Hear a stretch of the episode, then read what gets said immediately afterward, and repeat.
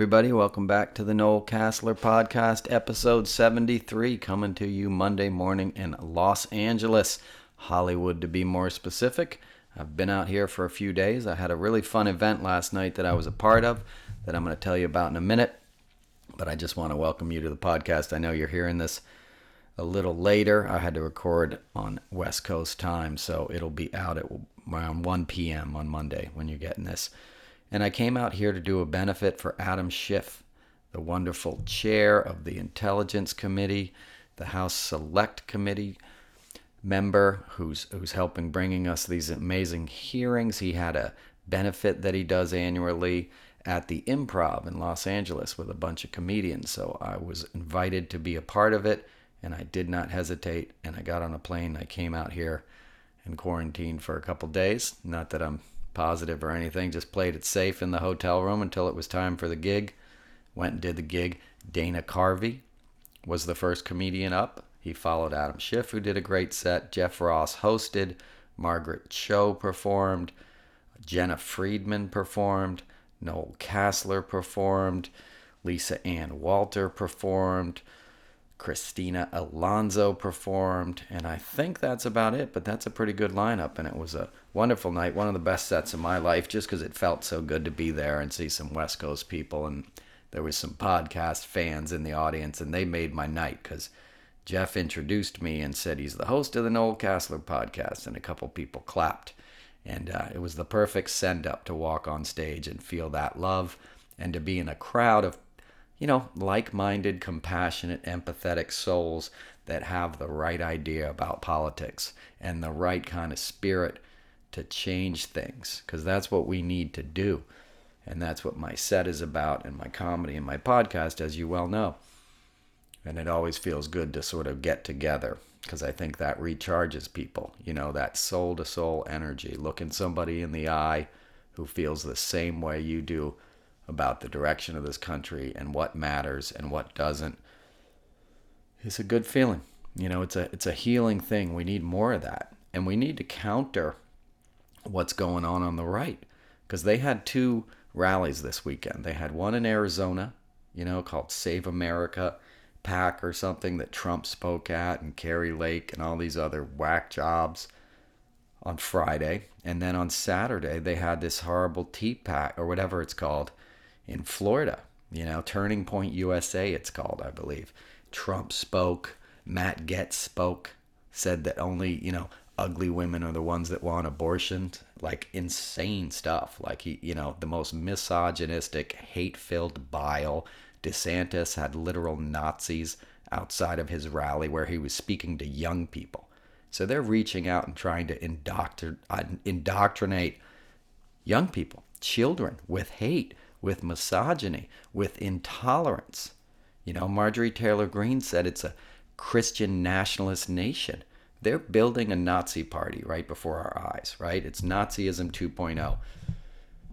And the fact that somebody could stand on the street in Florida with a huge Nazi sign and a big, you know, not sign, flag, and an, and an SS flag, and it's perfectly legal, and the governor of the state doesn't announce denounce it, you know, and all the wealthy, prominent people in that state don't really object to it or fight back about it is very scary and very disheartening because he's branding the fascism that he's you know implementing in Florida across the country. He's running commercials in Texas. You know, there there's there's a slogan like "Make America Florida," right? He calls it the Freedom State or the you know whatever the hell that tagline is. And that's scary because it's going to have appeal. You know, he's going to take the sort of charisma that Trump had. And I know that's hard for people to swallow. And I don't mean it in the traditional sense, but he has appeal to his people. You know, these rallies, they had like, you know, pyro pots, you know, they're called like big fire displays and smoke machines and big video screens. And they announce them like it's WrestleMania. And that produces adrenaline in people, especially in a crowd, because they're all in the same room and they feed off each other's energy, just like you do in a comedy show in a in a positive way, right? When people are all laughing together, it feels good. It's communal. You get caught up in it. That same sort of dynamic that works for humans and crowds can work in the bad way, you know, can work in a negative way. And the more evil and charismatic leaders throughout history knew that. Mussolini knew that. Hitler knew that. You know, and, and there's certain elements that need to get combined in that. You have to deprive them from other things to make them more susceptible to it. And that's what the Republicans are doing. Their messaging is on brand 24 hours a day. Liberals are bad. Democrats are socialists. They're destroying your country. And they're going for it all the time. And they have hundreds of henchmen. You know, they have Ronny Jackson and all these idiots and Matt Gaetz and MTG. So they're giving that branding to these people who aren't getting really something else. You know, it's easy to say that the, uh, you know, some of these folks are kind of a lost cause, but the young people aren't. You know, it, it's very scary that Ron DeSantis and Trump are speaking to crowds specifically aimed at young people. That's not by accident. Okay, that's on purpose. That's the indoctrination, you know, that the right accuses the left of. You know, they're, they're, DeSantis, as I said last week, is changing the curriculum in schools because he knows. He knows if he breeds a couple generations of, of people, you know, ensconced and immersed in this kind of ignorance, it's going to be smooth sailing because they won't have the equipment to challenge him, right? They won't have the mental faculties to understand they've been conned. That's why cults are so hard to get out of, right? Because they deprive people of, of things that, you know, from sleep, protein, you name it. There's all kinds of like little tricks that cult leaders use. You know, they cut you off from the outside world and they only feed you their message and their dogma. And that's being branded on a national level right now. That is full force what the right is doing. They're having rallies every weekend. You know, that's why I started the show with this. They did two of them. As I said, that's insane. What did the Democrats do? You know, what are we doing on a big level? Nothing. In, in, in that respect, you know, and, and it, it occurred to me last night when we did this comedy show how many people showed up. You know, it was a full house. They love Adam Schiff, Congressman Schiff. Uh, who wouldn't? He's a, he's a wonderful leader. You know, he's the kind of leader we need. He's empathetic, he's smart, he's fierce. You know, he's not afraid to express his opinion. He's not afraid to sort of call out the DOJ, say what's going on here. You know, you guys shouldn't really be behind us. You know, like he, he calls it like he sees it because he understands the gravity of the situation. And he's also a very kind, very present, very empathetic dude, you know, who got up and gave a hug to every comedian when they came off stage, which felt wonderful and uh, was real class act. And he's actually very, very funny and he had a very set, great set. And Dana Carvey kept turning around to me during shift set and was like, "Oh my God, he's doing act out. Oh my God, he's got props." Like he was, he put some work into this, and it was entertaining. So I'm digressing there, but when I was in that room and feeling that feeling, I was thinking about, you know, the thousands of people at these Trump rallies and at these right wing rallies, you know, and what effect it's having on them, and how are we going to counter that? They're having Viktor Orban speak at CPAC next week. You know, Trump's going to D.C. to speak at one of these things this week. It's his first time back in Washington since January 6th, 20, you know, 2021. So they're on the march. And I think we need to develop a more effective way to counter it. I think we need the Democratic equivalent of these kind of rallies. You know, we need an AOC. We need a Beto on that stage. We need Adam Schiff. You know, we need to hear from the people that are leading us. And we need to do it in a way that will attract young people and people into the fold. Because anecdotally, when I travel around, like people don't know, they don't know what's going on. You know, I talk to waitresses and waiters and, you know, servers and people in hotels and stuff. And a lot of them, you know, I'll mention something politically and they don't know who it was, who it is. I, I said, I'm here to do something for Adam Schiff. I had two people who live in LA not know who Adam Schiff is. You know, he's the congressman from Burbank who's a national figure in politics and has been for five years, you know, since the Trump era, and he became sort of public enemy number one. So that means there's not something that's attracting them to pay attention to this, you know, and it's easy to write that off and say, well, they should be reading papers or they don't have time to do that because they have jobs and a gig economy. I get that, man because everyone's hopping in their Uber and working a shift after they did a shift in a restaurant or whatever it is. It's hard to survive, but we have to figure out some way to sort of bring us together and reaffirm the challenges ahead and, and inspire people, you know, like a Woodstock or something, you know, a defining sort of series of events that can really plainly point out where we're at right now, where we need to go, and, and what we face. And that's why I talk about that, you know, in my set. Those of you guys who, who've seen my show, I talk about how inspired I was from Barack Obama's two inaugurations, and most specifically this concert we did for HBO on the mall the Sunday before. And we had all these great performers there, you know, Stevie Wonder and Garth Brooks and Bruce Springsteen and Beyonce, and, you know, it just went on, U2, it went on and on. But the point, James Taylor, the point wasn't the performers, the point was the audience. Because something happens when people come together that have a lot of love in their hearts, that have a lot of open positivity, that have a desire for equality. You know, it takes on a life of its own. It's like a dead show or something. There's a symbiotic relationship at the best of performance that goes from the audience to the band or performer back to the audience. And very quickly, it becomes something bigger than yourself and you can feel it. It's a palpable energy, and that energy will inspire you. It's portable, you know, it's a movable feast. You can put it inside, carry it in your heart, and spread it to others from there. You know, you bring it back home and you share it with your family because it's a light, it's a flame, it's inspiration. You know, it may seem ethereal, but it's more important than you think. And they're doing it in a negative way. They're spreading hate because they see the value in that and they see the value in the production element, the WWD stuff, WWE stuff, the making it fun, you know, the making it like a rock concert. They had Ted Cruz's name on a big video screen. Please welcome Ted Cruz.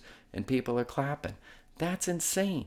Who's clapping for Ted Cruz? His wife hates him. you know, his children hate him. He's he's universally reviled and they're able to present him on a stage in a way that people clap as a rock star. You know, they have Lauren Boebert doing a hateful, basically stand up set. You know, there, there, there's nothing, they have no shame, and there's nothing beyond like, there's nothing, there's nothing like off limits for them. They'll say anything on stage. That's why I referred to the Matt Gaetz comment. You know, it, something like that would have never, ever been said in politics just 15 years ago. If a congressman said something like this in this political climate, especially after Roe v. Wade was rescinded, he would have been done. And you're talking about a congressman who's been under investigation for a year and a half for having sex with teenage girls that he was paying with drugs and Venmo cash. That's crazy. And there's also a reason why he hasn't been indicted yet. And everyone's like, the same DOJ. Oh, take your time. They're building a case. How much time do you need? Because you're letting him walk free and he's pissing people off and being a chaos agent for the right and getting these clips in there. And you now have a few more months. Come November, they retake the House. It's game over. You're not going to be able to hold Matt Gaetz accountable, you know? Because they'll shut down the investigative, you know, January 6th committee right? And he'll he'll have powerful congressmen that like the work he's doing, which is trolling and stuff. And I guarantee you, DeSantis is already sticking his fingers in whatever investigation is going on down there. And I know you have the DOJ stands that don't want to hear that, but come on, dude. If he wasn't a wealthy white kid whose dad wasn't at one time, you know, president of the Florida Senate, you know, or Speaker of the Senate, whatever the nomenclature is. His dad was a very powerful state senator. He's got his, you know, he's got his, you know, hooks in, in Florida politics. So there's a reason he hasn't been indicted, and hopefully he will. But it's it, it it goes to the earlier point I'm always trying to make about time is not on our side. These are not normal times. You don't just let these guys walk free and build a solid case because sooner or later they'll slip the noose. That's what happened with Alvin Bragg in New York. You know, he shut down the case that two awesome prosecutors had spent a couple years, a year and a half working on. Dudes from Paul Weiss that were working pro bono, you know, legal eagle, bad dudes who were ready to rock and roll on Trump and had a case. Had Alan Weisselberg, who would never have flipped, by the way. But, uh, you know, they had enough evidence, and these guys felt like they had enough evidence. And Alvin Bragg came in and said, No, I don't think there's enough evidence. Well, I think he thought it wouldn't be politically expedient. You know, if it didn't work, his career was over. And that's that's what happens. You give people time, they'll find a way to find out what motivates somebody in power and then put the right amount of pressure on them to do what you want them to do. And Trump is a master of that. He's a master at manipulating the system. You know, the DOJ first opened a case into Trump in 1973 when he and his father discriminated against African American folks in housing, right? And they wouldn't rent to black families, right? So the DOJ brought him up on like discrimination charges, right? And what did Trump do? He turned around and sued, sued the DOJ. He got aggressive with it, right? Because that's what he does. That's what he learned from Roy Cohn. You know, people learn that kind of stuff and they say, hey, you know what? It's a pain in the ass to go after this guy. He's going to make all kinds of noise. He's going to push back. It's going to be ugly. Let's just let him slide. And that set the precedent for Trump. That's why he got away with all that stuff in New York for so long. And then you had other corrupt politicians that enabled it. You know, Rudy Giuliani, you know, half the building commissioners and stuff that he would have up to his little penthouse parties at the plaza when he owned Trump Model Management and made all these European teenage girls come and basically service Trump's clients. And then Trump would get compromise on them and use it against them. So he would get things done. Building permits, you know, it's the way it works. And sort of as dumb as he is, he's a master of the corrupt world. You know, he was brought up in that. I mean, think about that case I just said the DOJ suing him for discrimination in housing. The, the apartment buildings that Trump's father built, he did it with FHA no interest loans, right? Those were part of the New Deal. They were designed to help build housing for returning troops coming from World War II so they'd have a place to live and, you know, start a family. So they gave these loans out to builders. Trump's father took advantage of that, built all these buildings, and then used it to launder money for the five families, for casanova you know, Cosa Nostra, right?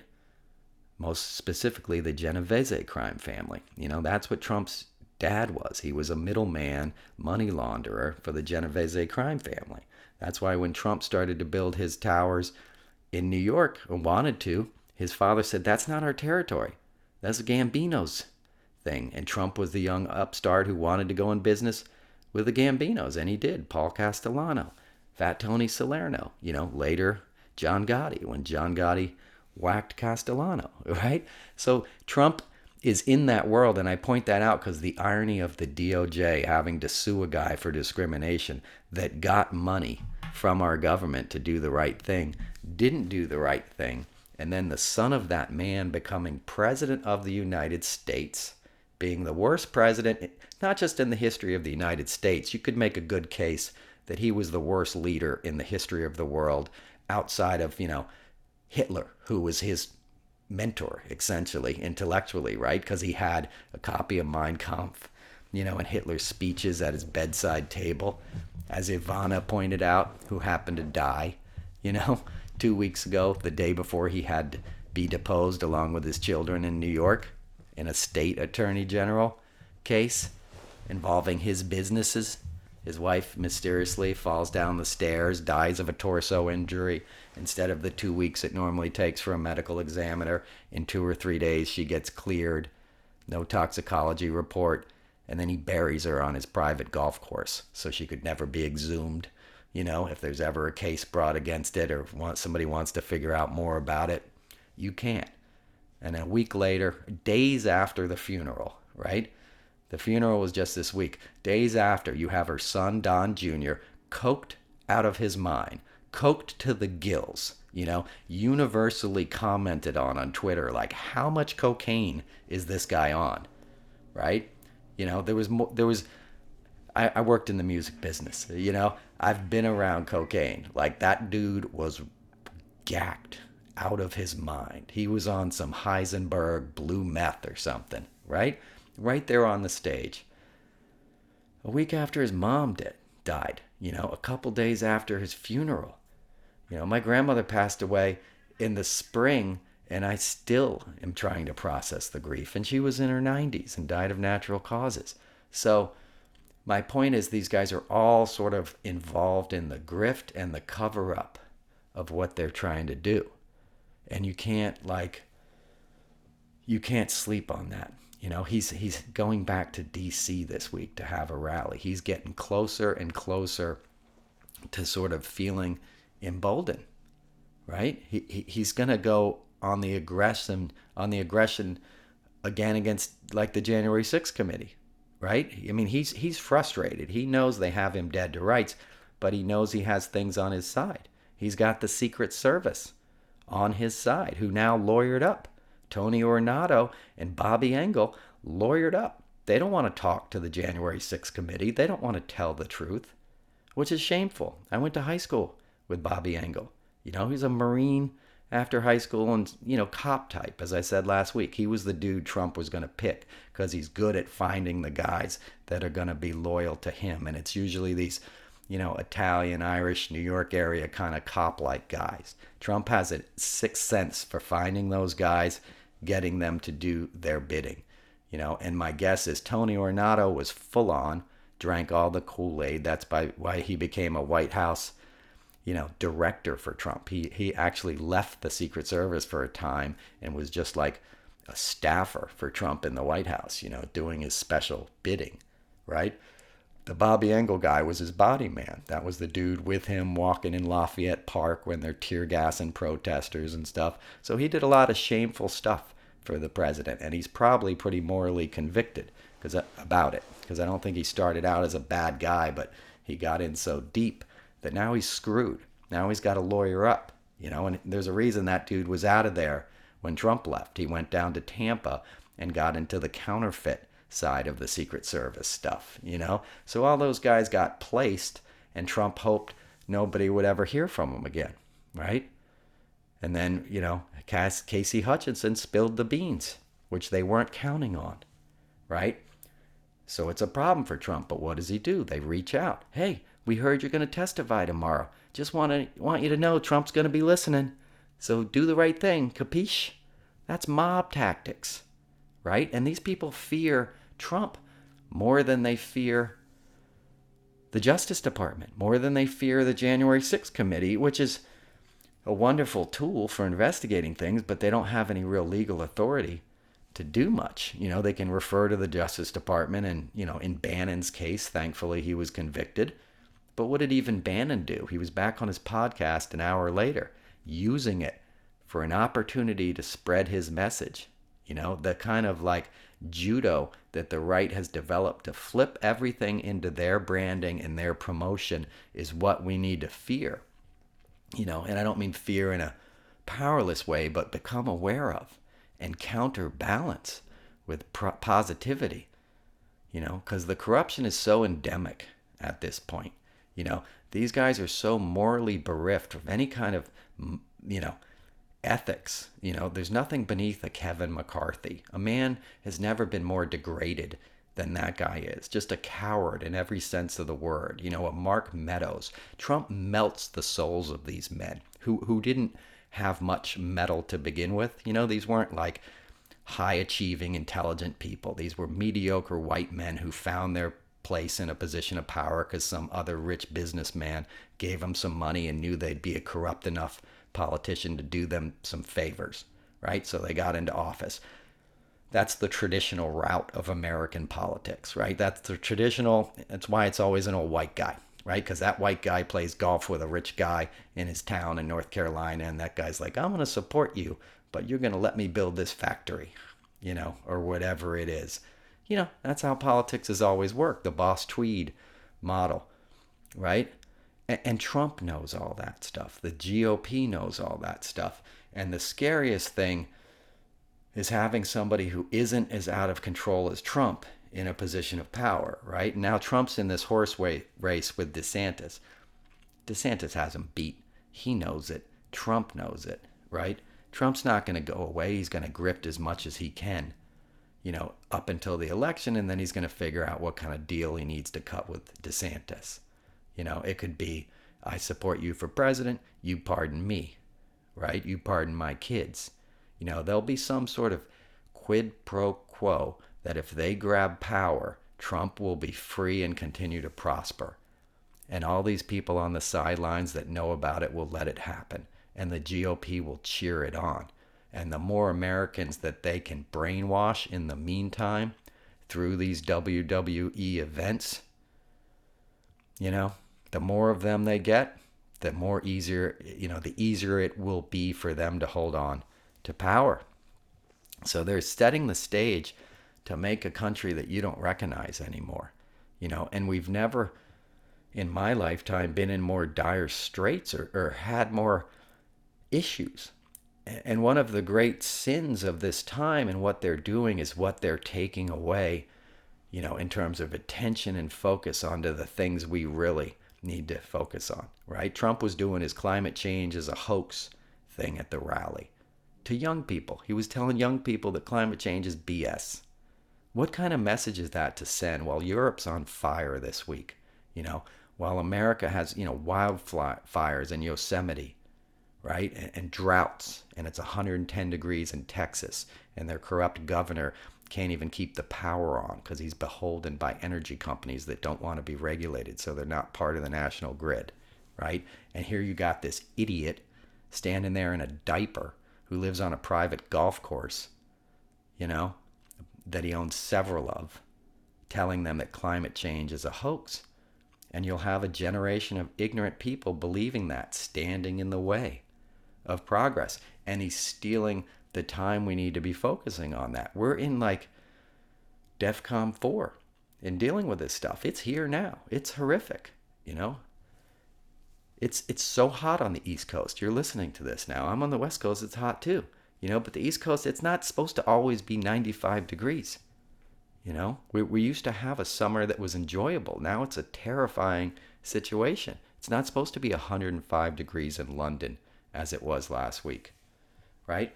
But instead of dealing with that stuff, we're dealing with the sideshow, you know, freakish nature of what the GOP is trying to accomplish. And they're, they're doing it.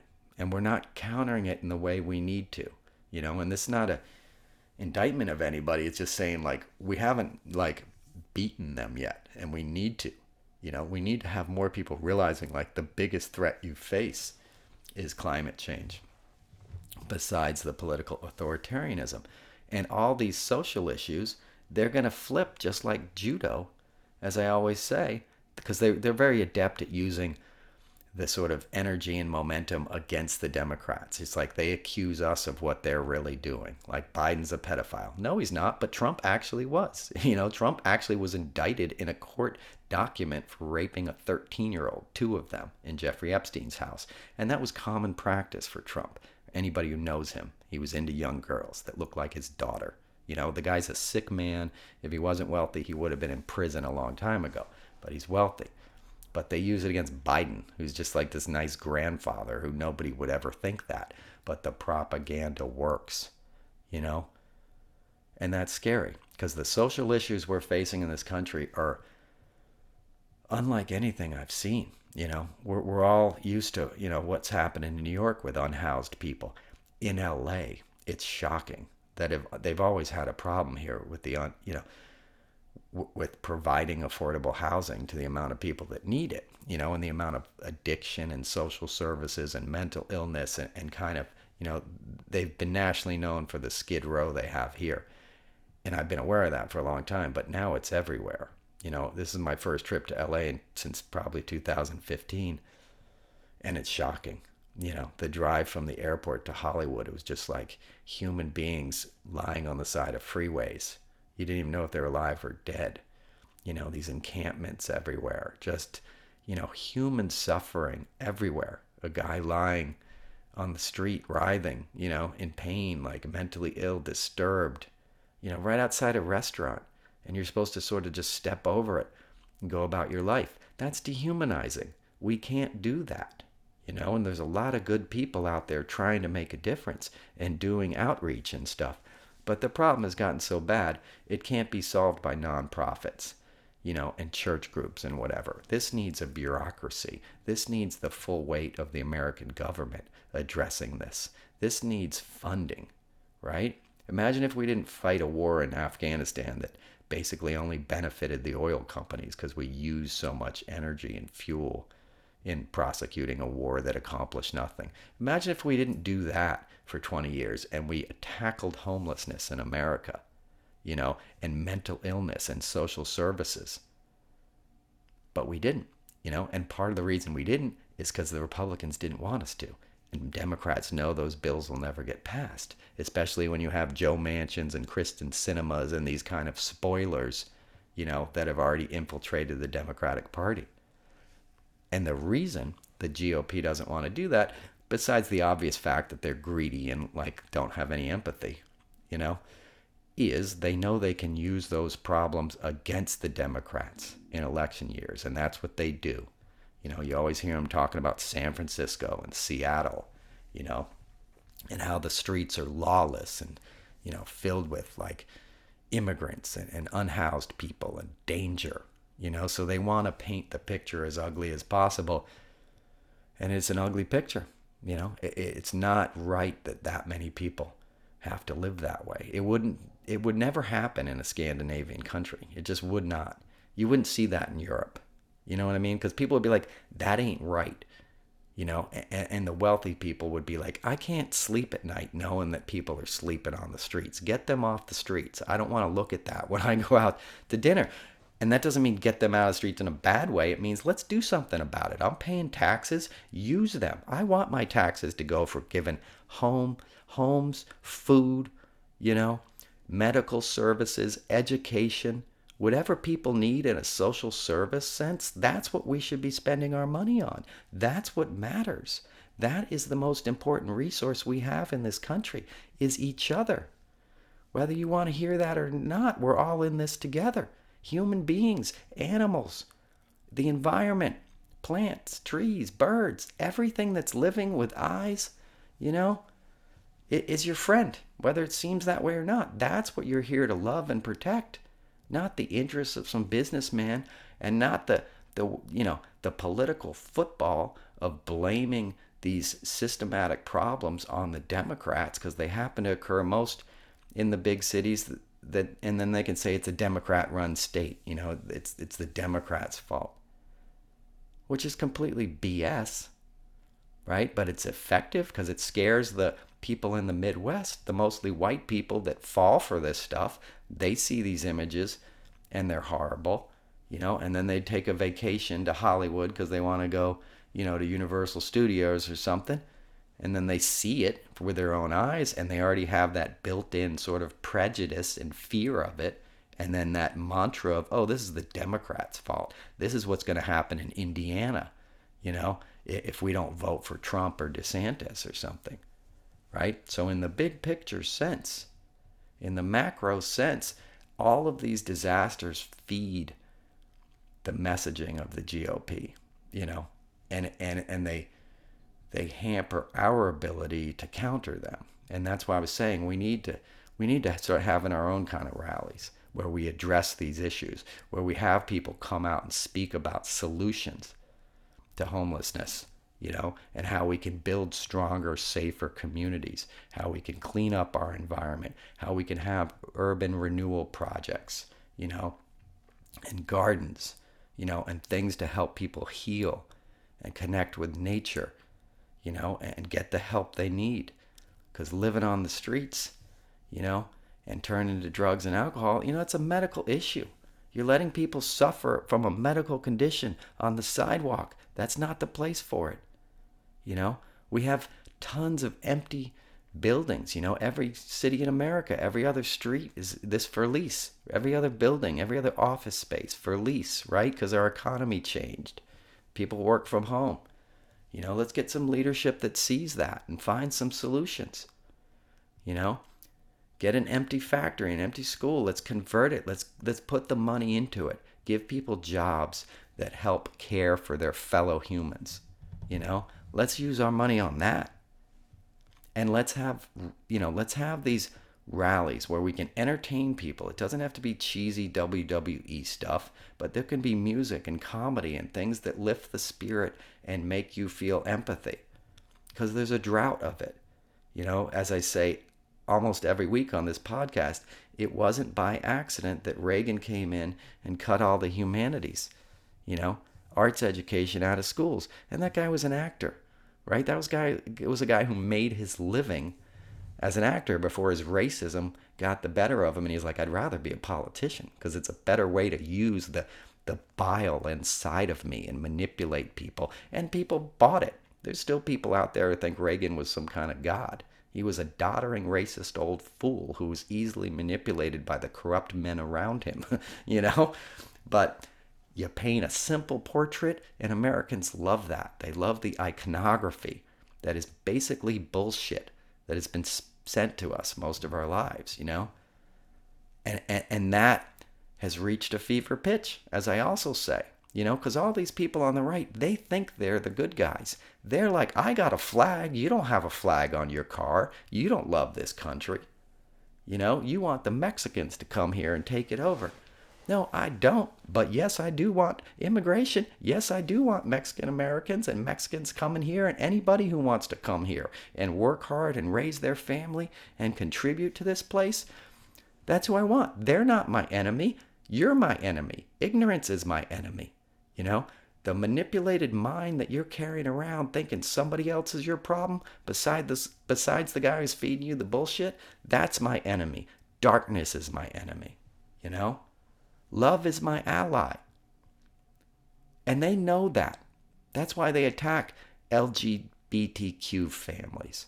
You know, Trump has a line in his speeches every week now where he goes after transgender folks. And he says the teachers have to stop teaching transgender. Like he thinks it's algebra or something. I don't even think he knows what he's talking about, but he knows it's hateful. And the people cheer, they clap. Just like they clapped for Matt Gaetz when he made that awful remark about abortion. Imagine the climate of clapping that somebody said something so stupid and misogynistic. And that person is basically a fucking child rapist. You know? Maybe that's harsh because they were teenage girls, but you know what I'm saying. Just a scumbag's scumbag. Who, by the way, came to prominence because he would troll people. He would stand in line in, at, grocery stores in, in Florida and tweet out, like, oh, this lady in front of me is like paying with food stamps of an African American woman and like posted it. And it got very popular with the racists in Florida. And that's how he started his political ascent was just pure hatred, privileged white guy. I'm to be a smarmy little frat boy prick. You know, he went to William and Mary. He grew up rich. He's got a law degree. He's had everything handed to him his whole life. He's only taken and abused. Just like Trump, right? So all these guys, these DeSantises, all these scumbags, they see the formula that works and they're refining it, right? They're increasing the purity of the message. That's why the Nazi flags are coming out, right? That's 2.0. MAGA didn't have that, right? They had the Proud Boys, they had these sort of interlopers that came under the tent of Trump. But now it's straight up Nazis flying flags outside the rally. And DeSantis won't denounce it because he knows he needs them.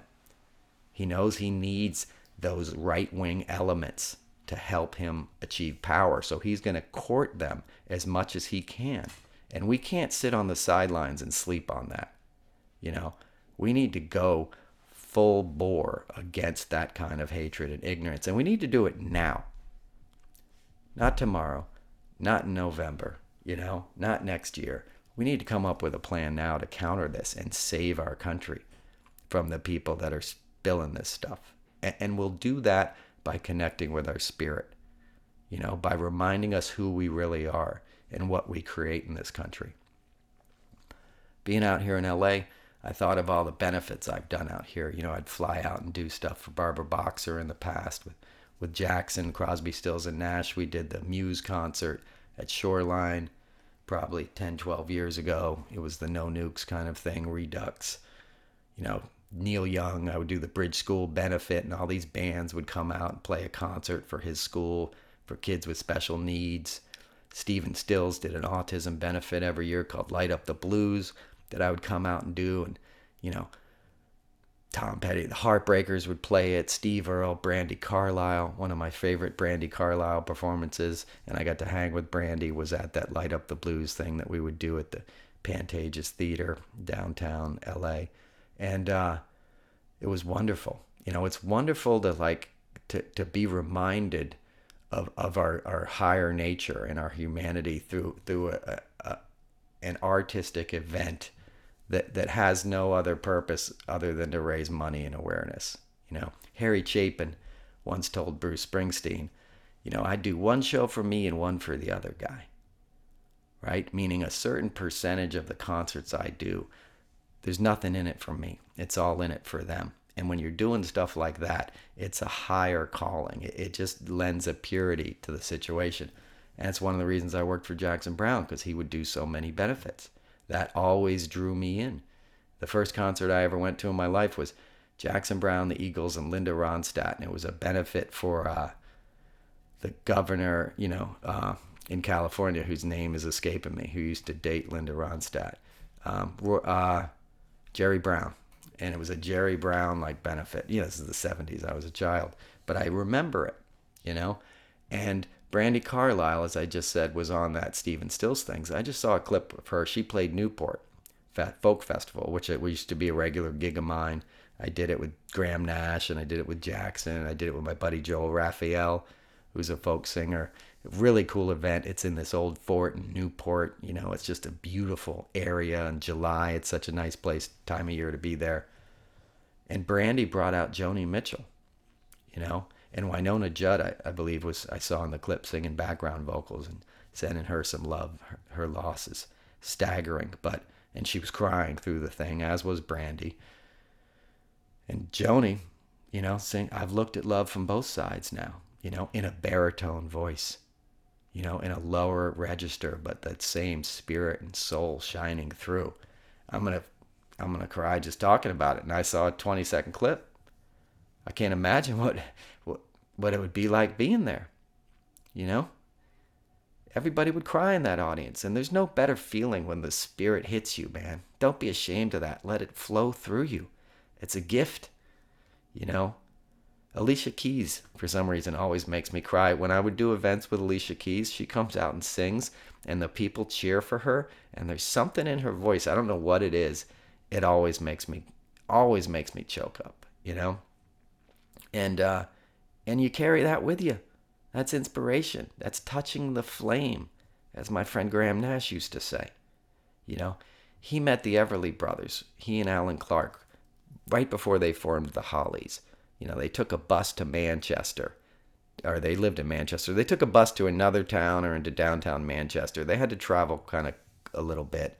They were 15 years old, and they they waited outside the concert, and they met, you know, Don and Phil Everly, and they couldn't believe they were meeting their heroes, and they took that home with them, and formed the Hollies. Said we can do it too. And whenever I traveled with Graham, and I traveled all over the world with that guy, people would come up to him on the street and they'd, you know, they'd love to meet them. And he was always so kind and took so much time. And I remarked once, like, it's so nice that you do that that way, you know? And uh, he was like, look, they're touching the flame. That's what everybody's doing. You know, they just want a little piece of it so they can take it back in their life and it, it can inspire what they want to do, you know? And that happened to me, you know? I just remember this mandolin is from Manchester and I got it. and Graham played it right when I got.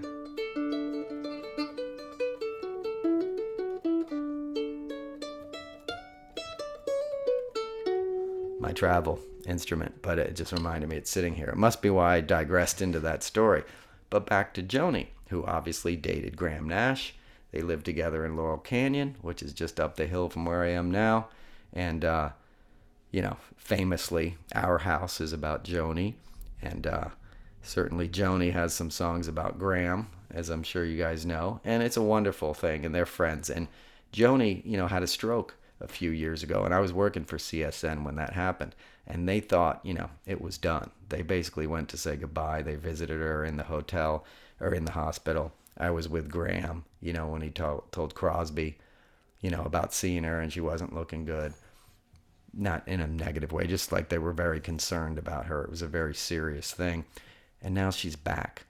She was singing, you know, at Newport, honored as the sort of queen she is and what she represents for so many people. And it's just a beautiful thing.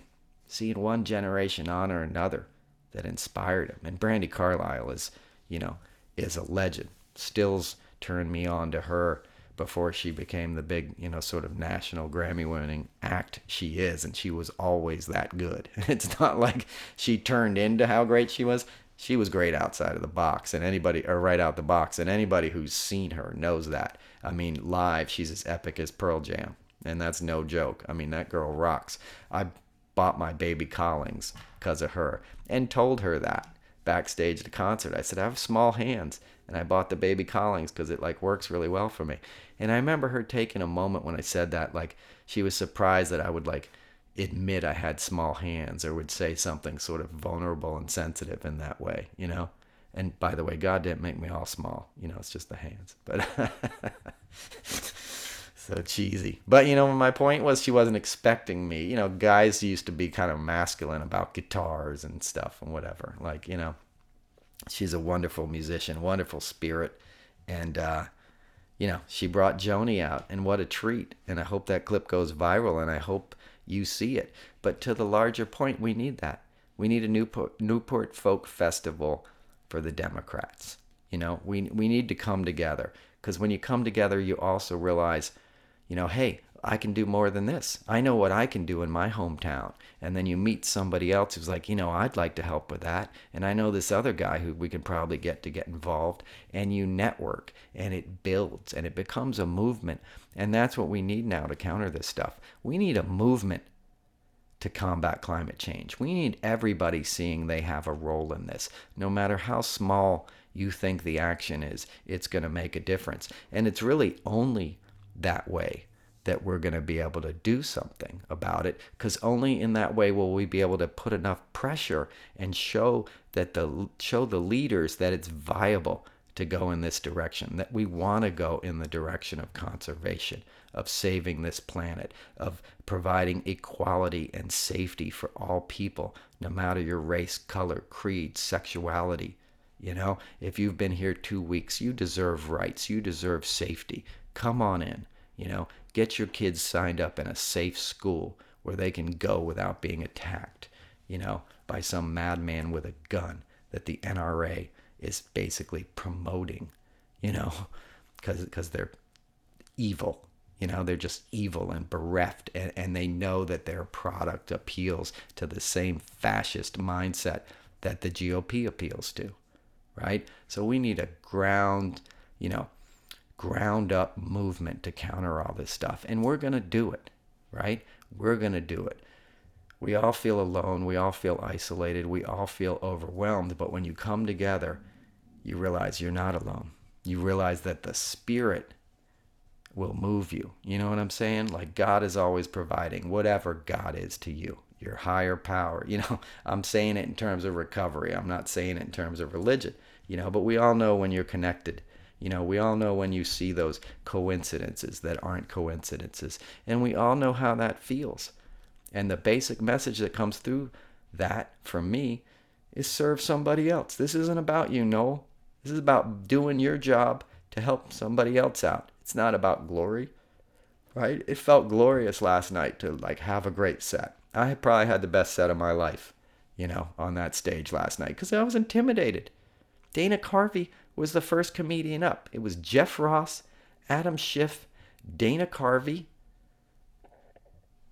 Margaret Cho came out and killed, killed, right? Just walked in with her dog off the street, handed her dog to the sound guy, went up on stage, killed for 10 minutes. Hilarious, right? Then Jena Friedman, brilliant set, talking about abortion issues, real you know, the kind of comedy I like, real brave, smart stuff. It was a, hard for the audience, you know, it wasn't 100% what the audience was expecting because it was challenging. And that's what the best, you know, comedy does. It makes you think. So then I'm next, you know. You know, Jeff Ross, you know, I've met him a few times. I worked on some of those roasts, but he doesn't know who I am as a comedian. I had to prove myself last night, and I did. But my point is, and it felt good, but it wasn't, I wasn't doing it for my ego. Do you know what I mean? Like when I when I meditate before these shows and when I clear out, it's about like how can I carry the message? How can I say what I want to say? You know, that's what I focus on, you know. as as Jimmy would always say, you know, lead with love. Jimmy, who was the you know engineer, co-host, producer, whatever you want to call him, you know, my sidekick on here for years, wonderful dude, or for a year, wonderful guy, you know, texted me some uh, encouragement and uh, said, lead with love, lead with love, and you'll be okay. Those are true words, you know. I was like, he's right. Not about me. It's about you. And when you realize that, then you're truly free. Then you're truly happy. Then you can truly do things that you didn't think you could do otherwise, right? Because you let go of the results. It becomes about the process and the purity and the spirit. And people connect to that. You know, lots of people came up to me last night and enjoyed the set a lot, you know? And it wasn't like, oh, which joke did you like? or whatever you know? Sometimes you wonder how stuff went but like it was more about the spirit. They're like i got your message. You made me cry at the end. You made me pee my pants. That's what i want. I want to make you feel something. You know that's how you really communicate. You let people people remember how you make them feel. That's not original to me. That's a, that's a sort of famous quote that somebody said you know that's what people remember about a performance you remember how that guy made you feel you know, when you go see Springsteen, you're like, oh, that E chord, the beginning of Born to Run, through the Marshall, through the Telecaster. No. You think, how did I feel when he sang that and I pumped my fist in the air and there was 30,000 other people feeling free for a moment, expressing the frustration of their lives, knowing they weren't alone, knowing there was music and art that was going to empower them and make their burden a little lighter, you know? That's inspiration. That's what we do it for. Anyway, that's probably enough of a podcast for today. I'm going to be in Cape Cod on August 3rd, which is a week from this Wednesday. So come on out. It's going to be warm. You can tell I got a lot to say. I got a lot of laughter. I got a lot of love for you guys. I can't wait to see you. It's going to be a lot of fun. So please come out August 3rd, Music Room, Cape Cod. My buddy Ethan is joining me. Real smart guy. Went to Harvard. Funny dude did a lot of shows with him in New York, so I'm, I'm looking forward to seeing him again. I think you'll enjoy him, and uh, it's going to be a good night. So August 3rd, Cape Cod Music Room. Thank you for listening. You can always find me at noelcasler.com or on Twitter. I'll keep the tweets coming. I've been traveling a lot. I'll be back in New York this week. And once again, thanks for listening. I appreciate all of you guys. I love you guys. Stay safe. Love always wins. Until next week, peace.